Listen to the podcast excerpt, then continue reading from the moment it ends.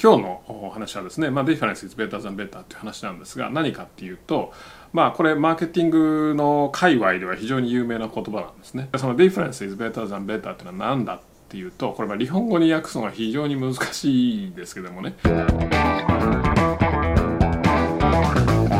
Difference is better than better、えー、こんにちは小川です。えー、お盆明け皆さんどうお過ごしでしたでしょうか？っていうことなんですけども。今回はねなんか規制もなんかしてくれるなみたいな空気感だったのでまあ僕も田舎栃木なんですけども帰れずに、えー、まあ一人でしこしこと大阪で仕事してましたけどもあのまあそんな話はさておき、えっと、今日のお話はですね、まあ、Difference is better than better っていう話なんですが何かっていうとまあこれマーケティングの界隈では非常に有名な言葉なんですね。でちょうど1か月ぐらい前ですかね。あの、まあ、あの提携してるアメリカのマーケターでそのリッチ・シェファレンっていうね。あの、まあ、向こうでたくさんのそのなんですかマーケティングのエキスパートを育てた人がいるんですけども。まあ、彼にあのライブ配信のセミナーをしてもらったんですね。ニューヨークから日本のオーディエンスへね Zoom でやったんですけどもまあまあちょっと時代を感じますよね。あこんなことができるようになったかと。身近になったのと。昔はわざわざねこう飛行機でねニューヨークって言ったら多分14、15時間かかるんですよね。で絶対乗り継ぎシカゴとかで行ってそうして会って話さなかった。とその話が聞けなかったのが今はボタン一つで自宅で、えー、聞けると。すごい時代になったなと思いながら、えーとまあ、やってたんですが、まあ、その中でですね、まあ、ライブ配信なので非常にそのお客さんのオーディエンスのねこう食いつき度合いが分かるんですよね。どういう話の時に食いついてて、どういう話の時にはもうなんかノーリアクションかみたいなね、分かるんですけども、えっ、ー、と、テーマはですね、アフターコロナ、コロナ後のマーケティングの要点、えー、5つポイントみたいな話をしてもらったんですが、まあ、その中で、えっ、ー、と、ちらっとねあまあリッチはその、まあ、difference is better than better だからみたいな話をこう言った時に「おおなんだそれ」みたいなこうめっちゃあのタメンタルみたいなねこうチャットがファーってなってたのであこういうことにお客さんこうみんなこうね、えーと、反応するんだなと思いまして今日お話をちょっとシェアしたいなと思った次第です。で、えーと、じゃあその difference is better than better っていうのは何だってていうとこれは日本語に訳すのが非常に難しいですけどもね。英語だと語呂がいいじゃないですか。Difference is better than better だからね語呂がいいんだけども日本語これまあ要するにより良い違うっていうことはより良いものよりもいいんだっていうね。違うはいいよりいい。なんかよくわかんないんだけど。っていうふうに日本語だとなっちゃうね。Difference 違う、ね、違い。is better than 何よりいい。Better better っていうのはより良い。ですよね。つまりあの我々この商品を売る側はですね商品を常により良いものを作ろうとするわけです。ベタな商品を作ろうとするわけね。他社よりスペックがいいとかね、えー、例えばそのテレビの解像度がすごくねあのフル HD だとか 4K だとかね、えー、いいとかね。まあ、例えばこの HDMI のケーブルがあるんですけど今そのケーブルのスピードもなんかどうだとか。ね、えー、そういう、まあ、良さを追求するしがちなんですよね。だけどもそれよりもディファレンスね違うっていうものの方がいいんだよっていう話です。でまあこれね特に皆さんこれからネットでビジネスをしていこうとねまあほとんどのあの事業家はやっぱりねこうもうとにかくどんな商売しててもネットに行かなきゃダメだなっていうのは共通認識としてあると思うんですけどもこのネットの世界になるとこの difference is better than better っていうのはね非常によりいい意味をなしてくるというかね。あの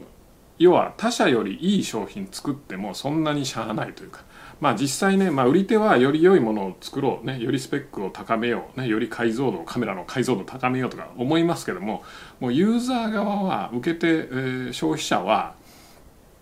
もうもうええっちゅうねんっていう話なんですよね。うん、ええっちゅうねんっていうかもう分かんないですよね。うん、もちろんプロユーザーとかはね分かりますよ。うん、だけども皆さん我々まあ消費者として例えばテレビとか買うじゃないですか。ね。えー、8K と 4K そんなに違いますか？ね。多分ねもう分かんないですよね。もちろんねその あの家電量販店とかで並べられてどうですかいいですよねってわざわざそれが映えるようなね映像とか見せられたらいいのかなとかね。あとその時になんかいいものを買いたいとかね、えー、そういう変なあの虚栄心でもないですけどそういうので惹かれてやっぱこっちの方がいいんじゃないかとか思うかもしれないですけどあるいは 8K っていうのはほとんど今我々がこう視界で見てるビジュアルとほぼ一緒らしいんですよね。からそんなトークを聞くとおおとか思い思うと思うんですけども分かんないですよね。でその違いに例えば何十万払うかって言ったら払わないし でかつ何でしょう。うん他社も同じようなものを出してくるわけですよね、うん、まあちょっと 8K4K と 8K は 4K と 8K しかないけど例えば 8K の次は 9K だとかね。9K っていうのはないですけどもあの 9K の次は 10K だみたいなね。まあそういう話になるわけじゃないですか。どんな業界でもね。だから競合よりもいい商品いいスペック作ろうってね。特に技術者はそういうふうになりがちなんですよね、まあ、ところがそれ消費者側から見るとそんなに差は感じないしその差をわざわざこう理解するまでの情報を収集するエネルギーもないということですね。まあ、今言ったような例えば HDMI のケーブルとかね。えー、まあ実はケーブルによってなんか伝送速度の速さが違うらしいんですよね。僕もあのあんまりよく分かってないですけども。あの HDMI なんか 4K とか2.0とかよく分かんないですけどまあいろいろあると。ね。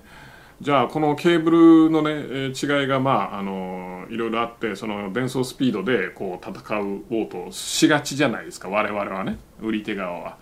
だけど消費者からするとそもそも伝送速度の違いがあるなんてこと知らないし。あの伝送速度で困ってるっていうこともあんまりないし まあプロユーザーは別ですよ。プロユーザーは別だけど一般ユーザーはね一般消費者。一般消費者が圧倒的に多いですから、一般ユーザーは あの伝送速度で困ってることもないと。ね、それだったらその伝送速度じゃなくて全部例えば Amazon の HDMI ケーブルって検索したら分かると思うんですけども鬼のように出てくるじゃないですか。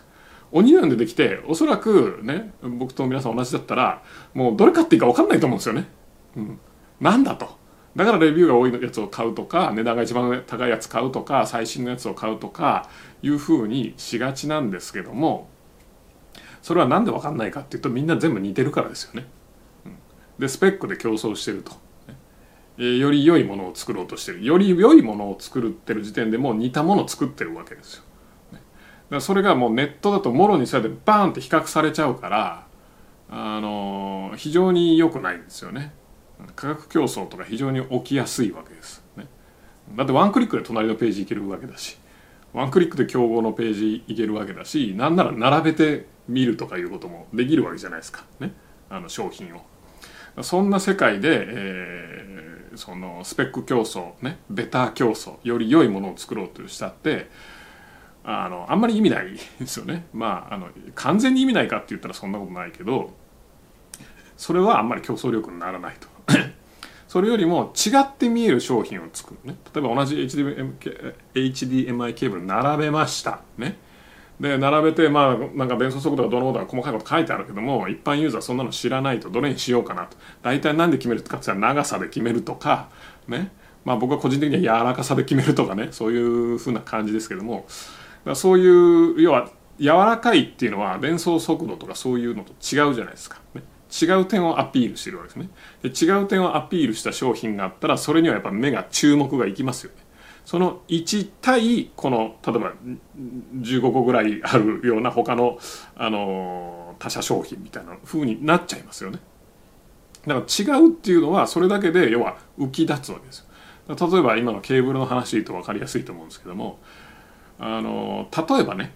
あの全くスペック同じです。あるいはスペックがちょっと下がるぐらいですと。ね。の商品しか作れません。うちはまだそれぐらいしかそういう技術力がないからあの商品作れないと。で他社はもうなかなかハイスペックのね伝送速度の高いものを作ってると。みんな似たような商品だと。ユーザーからすると別に違い分かんないと。ね。えー、でも別にうちの商品が多少スペックを取ろうが取ってようがユーザーは別にユーザーの一般的なユーザーの仕様としてはな問題ない。そんな時に例えば色を変えてみるとかね。カラーね。例えばピンクのケーブル白いケーブル黄色いケーブルね。今僕の周りにこうケーブルいっぱいあるんですけどみんな黒です。アップルが白だけしてるだけですね。そうすると要はピンクのケーブルとね黒いケーブルね。全然もう違うじゃないですか。ベターな商品じゃないですよね。 different な商品ね。より良い商品じゃなくて全然違う商品ですね。そしたらピンクのケーブルの方に圧倒的に注目集まりますよね。もちろんピンクが嫌いだったらあれだけどあるいはピンクとかイエローとかねいろんなカラフルなね、うん、そうすると、まあ、そっちに注目が浴びて注目を浴びるっていうのが一番重要ですからネットでマーケティングしていく上で、えー、そっち側にまあ注目を浴びるのでこっちは注目例えば20個ぐらい競合製品があったら20分の1ずつになるわけです。まあ実際そんな風に20分の1って明確にならないですけども実際はもう見てて疲れてもう絵がってなってるっていうのはあると思うんですけどね。そうするともう違う理由で買うわけですよね。あ黄色だったらこう机の周りがなんかカラフルになっていいなとかね。あるいはこのケーブルが非常に色分けしたら分かりやすいなとか、まあ、そういった違うポイントで、えアピールするわけですよね。ちなみにそれを昔ねアップルがやりましたよね。あの iMac っていうね、まあ、僕が使ってる iMac の iMac じゃねえか。なんだっけ。あの多分 iMac でしたっけ。えー、ジョブズが戻ってきた時に一番最初に出したねあのパソコンが iMac だったかな。ちょっと商品名忘れましたけどもあのすげえカラフルなパソコンを出しましたよね。すげえカラフルなパソコン出して要は他のまあ NEC とか東芝とかデルコンピューターとかその頃あったゲートウェイとかね IBM とかあらゆるパソコン黒いボックス のパソコンね、えー、と全然違う商品を出したねそれで急激に注目を浴びましたよね。そこからまあ復活していくわけですけど。でもあのパソコンね確かスペックそんな良くなかったと思うんですよ、おそらく商品の性能的には多分 IBM とかね他の会社が出してるあのパソコンの方がスペック良かったんじゃないかなっていうぐらい、えー、だったと思います。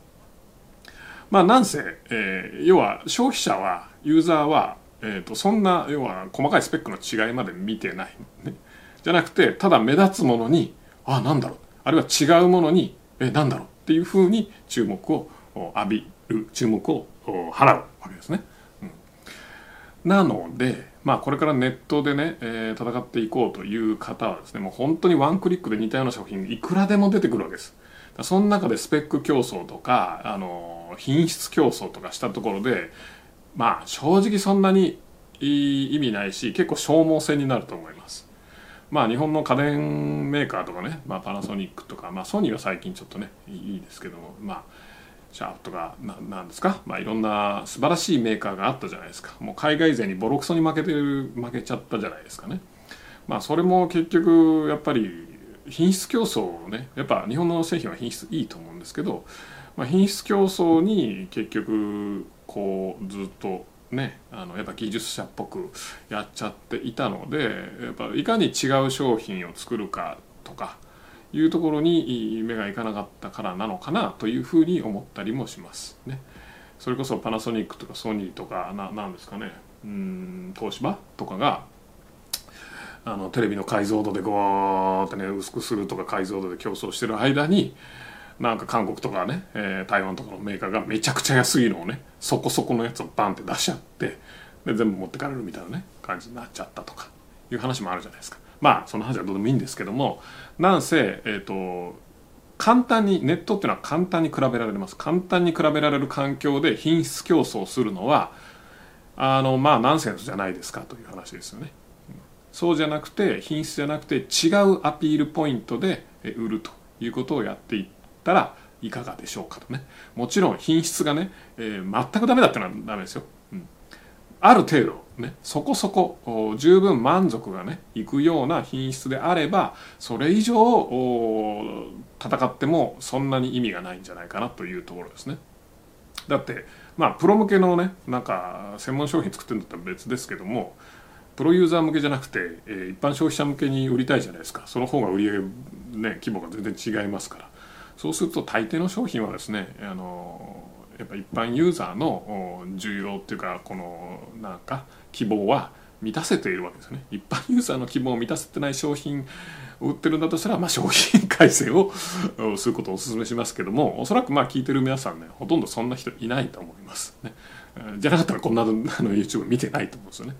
なので十分にいい商品を持ってるはずだからそれ以上良くしよう、ね、他社より良くしようというんじゃなくて他社と違って見えるようにするにはどうすればいいかということで、えー売ってみるというのが、まあ、オンラインでのポイントだという話でした。えっ、と、difference is better than better、えーぜひ覚えておいてください。それではまた。